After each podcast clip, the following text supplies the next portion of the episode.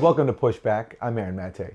New leaks continue to expose a cover up by the OPCW, the world's top chemical weapons watchdog, over a critical event in Syria.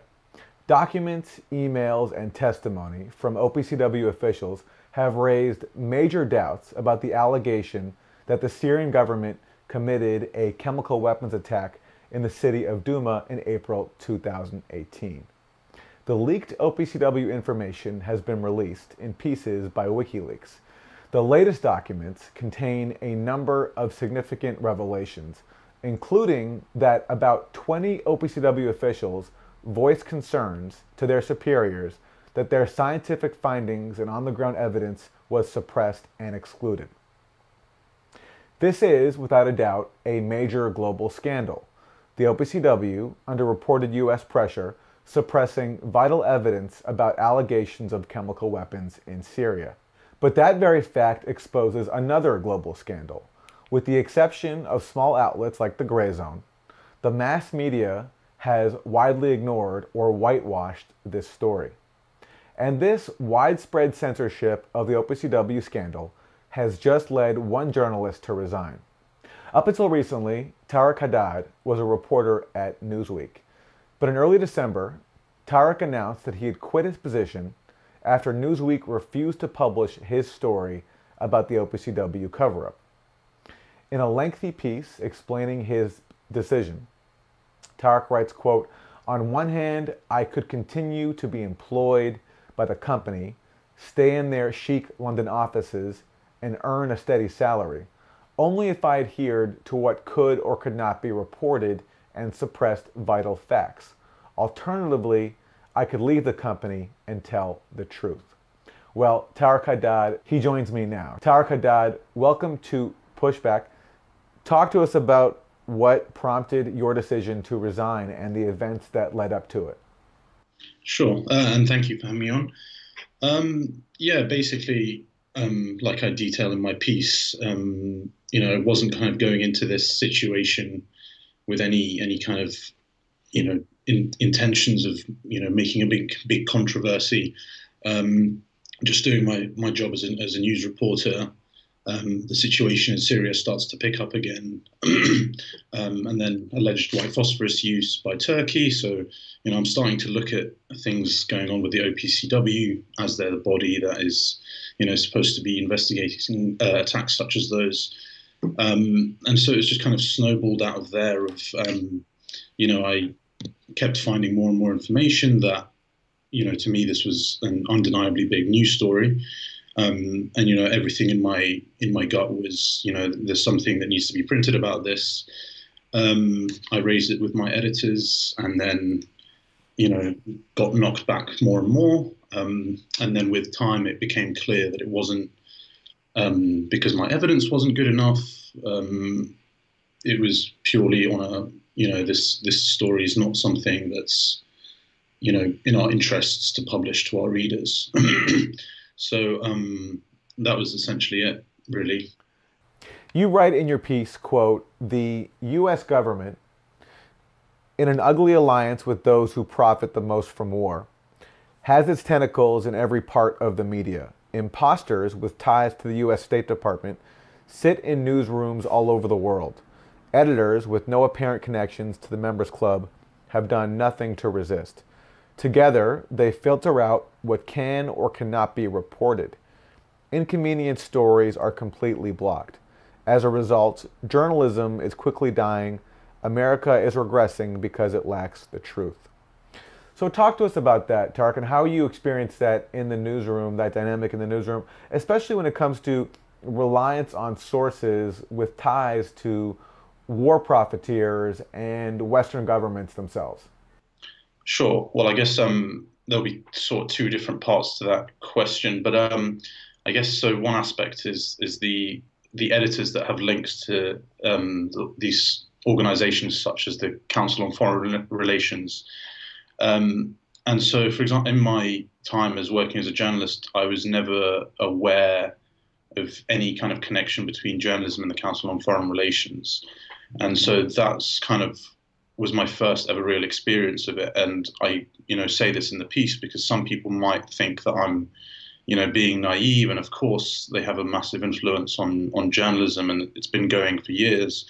Um, and that might be the case, but you know, it was the first time I experienced it, and it was not something that I thought was appropriate for a newsroom. You know, I've been in multiple newsrooms, and you know, someone who's been very big on kind of the history of journalism and the ethics of journalism. And to me, that just seemed like a complete flagrant violation of everything that journalism stands for. To have people that, you know, attend, um, you know, programs funded by the State Department, and you know, they're making these these connections with people in the State Department, and then, you know, when I was presented with kind of the evidence that I experienced, um, it kind of confirmed my my um, you know my feelings about that. And then so the second part would be about yeah the reliance on um, organizations like bellingcat which um, other journalists have taken the time to show that you know um, they're not who they purport to be um,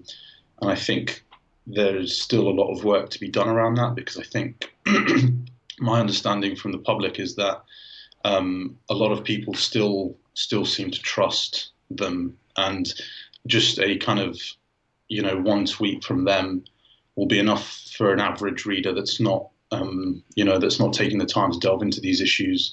It's usually enough for them to be okay. This is an, this is an issue that I can ignore now. Um, so I think that's another vital aspect because it's a very new development of of propaganda that's you know not really been seen before um, before Syria. Um, so yeah, well, I mean, Tareq, let me just explain for people who aren't familiar with Bellingcat because it's very important. Bellingcat is an organization of so-called citizen journalists uh, using open source data uh, that has become very prominent in recent years, and now they're relied on by the media uh, in uh, in several major stories, especially when it comes to stories that accuse Russia or Syria uh, or Syria of nefarious acts like a chemical weapons attack, and they've become to be used as a source. And even though they their their founder, for example, uh, Eliot Higgins, I'll I'll read you a quote. Uh, this is from the New York Times, where it you know they acknowledge that they don't even have a scientific background. I'll I'll, I'll read this to you. Uh, Mr. Higgins. Or background. Or journal, or right. But yeah. I'll read you a quote from the New York Times, for example, talking about the founder of Bellingcat, Eliot Higgins. It says quote, this quote: Mr. Higgins attributed his skill not to any special knowledge of international conflicts or digital data, but to the hours he had spent playing video games, which he said gave him the idea that any mystery can be cracked. Unquote. That's an actual quote from the New York Times, and somehow that's deemed to be a, uh, a boost uh, to them and not uh, shining a light on just how weak their credentials are. The very fact that they're playing video games and citing that as reason why, as how they've honed their craft. And what is also concealed uh, in how the mainstream media cites Bellingcat is that Bellingcat receives funding from the National Endowment for Democracy, which is a, U.S. government uh, body and has been used to advance regime change goals around the world. Eliot Higgins himself is a, a fellow at the Atlantic Council, which is funded by all sorts of governments, including the U.S., Britain, and members of NATO and the uh, Gulf states. And yet they're uh, used and cited often as experts. And what's interesting about this OPCW scandal is there has been a lot of concern that, in fact, the OPCW, in ignoring its own scientists and sidelining them, that they relied on Bellingcat. And because a lot of the findings that were in uh, some final OPCW reports have mirrored Bellingcat's. And there's a reference in uh, the suppressed engineering report, the one that the public was not meant to see. We could talk more about that. But this engineering expert at the OPCW, uh, the, the one where which concludes that actually he thinks that most likely the gas cylinders found at the scene in Douma were manually placed and not dropped from the air. But that, that expert, his report refers to, quote, supposed experts who the OPCW consulted and that has been their speculation that those supposed experts that this actual expert is referring to is Bellingcat. Right. And I guess that would mirror a similar trend that we saw with MH17, which um, you know, um, I can't remember the the U.S. official that said so, but I think um, if you um, look on my Twitter, there's an article recently from kind of describing the history of Bellingcat, but U.S. officials directly kind of almost thank Bellingcat for their investigative work um, in determining their results. So I think it's it's um, it's part of this very kind of nefarious strategy of saying, you know, it's almost you know you're praising Bellingcat, and then you'll accept they're accepting their results unquestioningly, and then people who uh, you know differ from that narrative, um, you know, get silenced, uh, and that's why we have this situation that we have at the moment, where you know genuine scientists with no real political interest. Um, you know, I've, I've talked I've talked to some people in this industry when I was pre, uh, researching previous articles. Um, you know, most of them aren't really political. They're they're engineers or so on, and they're just and they you know they they understand the gravitas of their job. Um, they understand you know that their job isn't to be political. It's to you know just do their best job they can as scientists and then let the dust falls where where it does afterwards. So, and I think that's why it's such an important story as well, because it's it's so dangerous to to politicize a body that like this. Um, you know, these bodies were put in place for very very important reasons, um, and to avoid you know devastating um, attacks against human beings that shouldn't be kind of going on in this in this day and age. And if we start to politicize them and we undermine their authority, then um, it's very dangerous, I think, and that should go without saying. And since, since, since you referred to it, just let me explain uh, what MH17 is for anybody who doesn't know. That is the downing of Malaysia Airlines Flight uh, 17 that occurred in the summer of 2014. And Bellingcat was among the groups that accused uh, or pointed the finger at Russian backed separatists in Ukraine uh, as having carried out that attack. But of course, that conclusion of Bellingcat's, like many others, has come under question. But talk, tell us more about your struggles internally at Newsweek, um, and you know your efforts to try to resolve whatever objections you faced in trying to cover this story about the OPCW scandal in Syria.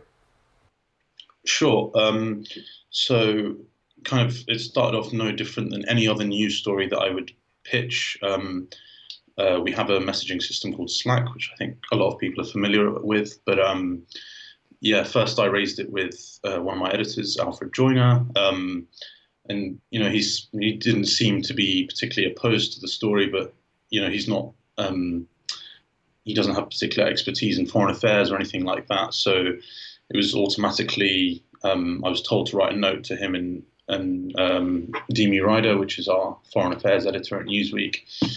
Um, you know, I sent a long, longish note with, you know, with links, various documents to support what um, what was going on. Um, interestingly, almost kind of five minutes after I sent the note, I, I kind of wasn't expecting a response immediately, um, and I was just walking to get a cup of coffee, and immediately um, you know, I could start to see attempts to kind of not, um, you know, to cast doubt over the story. Um, and it, but it was the kind of stuff that's it's not addressing the actual facts. It's kind of oh, you know, the, the publication itself, where these things come from, you know, that's a little bit suspect, even though it was the Mail on Sunday. Um, I understand for political reasons, some people might disapprove of the politics of the Mail on Sunday. Um, they tend to be more right wing um, in the in the United Kingdom, but um, you know, journalists trained in the United Kingdom will know that the Mail on Sunday still has very good journalists, and you know, they exposed the um, 2005 MP's expenses scandal, for example. Um, so it's not like they're incapable of doing real journalism. And then I had people have raised doubts about Peter Hitchens, who's the person that wrote the Mail on Sunday piece. Um, and because he's kind of spent the last few years as an opinion columnist. Um, but again, I kind of went to great lengths to try and explain. Listen, I understand his his recent history and why he might be controversial to some figures. Um, but he has a very very long uh, you know reporting career. Um, was Washington bureau and a Moscow bureau for about 20 years. Um, and you know he takes the time in his reporting to, to kind of um, to show how everything's been you know done and verified and there's been kind of blog posts to the side that have documented how he's met with one of the OPCW scientists in a safe house in Europe. Um, so it was kind of my immediate feeling is that the the facts of what I was presenting weren't being discussed. It was attacking the sources or who it's coming from. And then when I kept pushing, pushing, pushing, essentially um, it turned into a character attack of me. Um, and that was, you know, the moment that I was became very kind of upset and essentially decided to resign because um, kind of without being over kind of overconfident in my abilities or egotistical or anything of that nature, but throughout my um, reporting career, I've, I've never really had any issues of um, editors not getting on with me or, um, you know, saying that my sources are not very good or anything like that. And that's, even though I understand the piece I've written may be very difficult and long for people to get to get through, I just really wanted to explain that, you know, I have this um, journalism background. I've never had the, any issues before. It was only when I was starting to raise questions about, you know, things that the US government essentially wouldn't want answered that I started having these character attacks.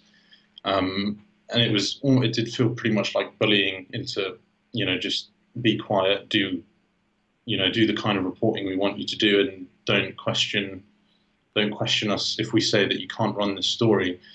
Um, and this is kind of, it was funny because at the time, um, I'm not sure if you're familiar, we had the firing of a reporter um, who kind of ran this um, story that turned out to be wrong about Donald Trump um, a week before. So she quit because she said Donald Trump was, uh, you know, what's Donald Trump doing on Thanksgiving? He's going to be tweeting, golfing, and more.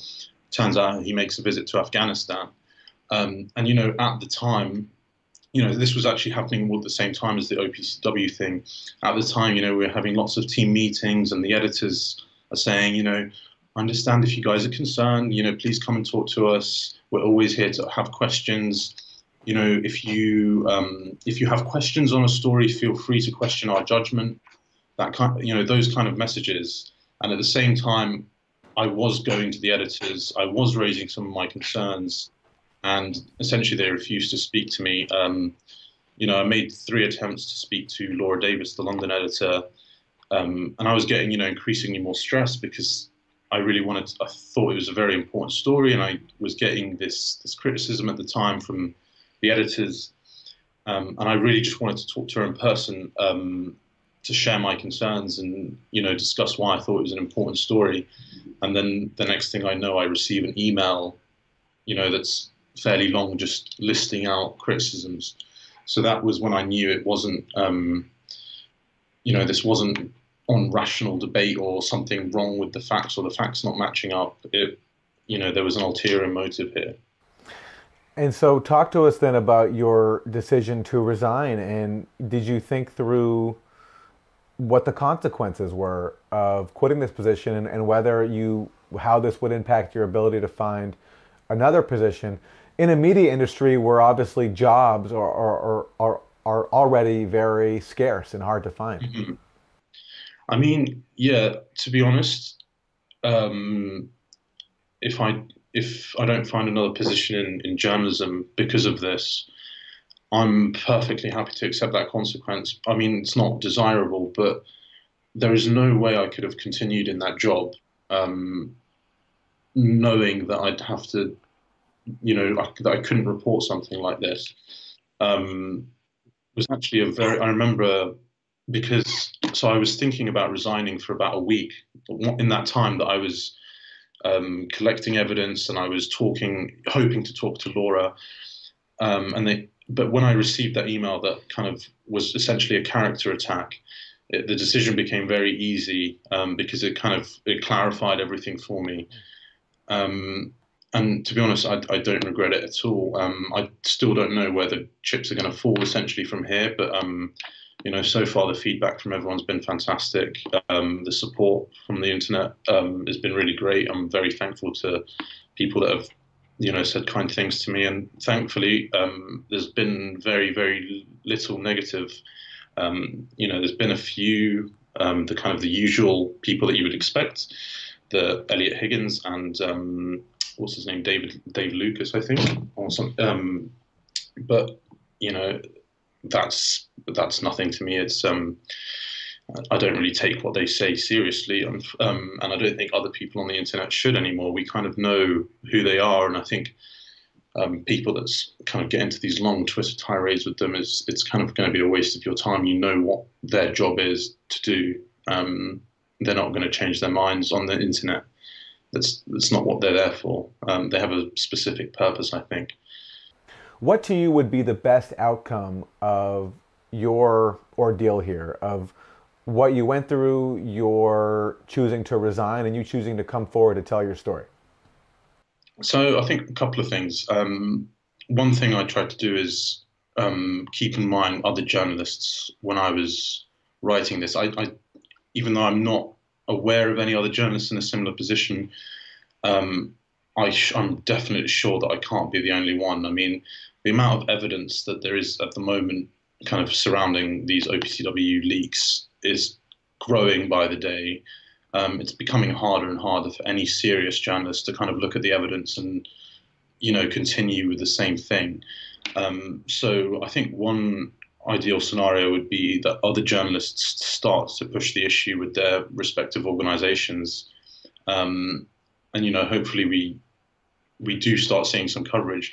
Even though I'm very critical of Newsweek in the piece that I've written, um, I think what happened to me could have happened to any publication uh, in the West, you know, uh, except a, a, a, very few. Um, so I think, yeah, that's one thing. Hopefully, other journalists will start to speak up. Um, more long term, I, I mean, I don't know if this is very naive, but I'd love to see the influence of um, the CFR, uh, the Council on Foreign Relations, have a, you know, that journalists say, no, actually, you have a conflict of interest. You don't have a, a place in a newsroom. You know, there is no space for you. You have a, you know, this, you can't do your job adequately to hold the government to account. That's the journalists, you know, one of the journalists' main priorities. If you have this conflict of interest, sorry, it makes you um, not not applicable to be a journalist. Um, and then I guess finally, just to um, greater public awareness about uh, how propaganda works. Um, and it's not just Bellingcat. I think um, I think there's a lot of evidence to say that white helmets as well is is propaganda. Um, and that might have been a controversial thing to say a few years ago, but I think now it's you know the, the evidence is there that it's beyond doubt that it's government propaganda. Um, and I think people just slowly need to get the, you know get more awareness about that out. Well, Tareq, I, for one, uh, I'm one of the many who really appreciates what you've done here. Uh, it takes a lot to not just speak out about Syria, which I think is actually brave in itself, given all the smear attacks that one faces. But in your case, you risked your job over it, and you and you lost your job over it, and you resigned in a very principled move. And so, I, for one, uh, hope that your integrity and your courage will resonate and inspire other media outlets and journalists to display uh, that same uh, integrity and courage that you've shown here. And, and I, I, I hope that it will, because this is often how whistleblowing works and how truth telling works is it takes one brave person to set a chain in motion. And I really hope that that is what happens here. Yeah, me too. Um, yeah, um, that's that's all I can hope for, really. Um, you know, I, had um, you know parents and stuff on the phone and various people that I've worked through with through the years. Um, some of with some of which are you know have experience of these things, and a lot of people kind of actually you know told me not to do this. Um, some people worried for my safety. Obviously, my parents were a little bit concerned. Um, you know, given that kind of it's not out of the ordinary for for kind of nefarious things to happen in these situations. Um, but you know, I think it was it was the important, you know, it was the right thing to do, and I don't have any regrets. And hopefully, more and more people can start to talk about it. Um, you know, I think there are a lot of good journalists out there. Um, the evidence is there. it's you know they, and I'm sure there's definitely other people that are feeling frustrated. So hopefully I've given them the template of how they can approach editors and how they can raise stories and how they can push back if um, you know if they are kind of uh, you know their stories are declined and hopefully that's a trend. I hope so too. Uh, Tareq Haddad is a journalist, up until recently a reporter at Newsweek, and his website is Tareq Haddad, and we'll link to his piece where he breaks down uh, his reporting process about this Syria OPCW scandal and what led him to resign from Newsweek. Tareq, thanks very much. Thank you very much for having me.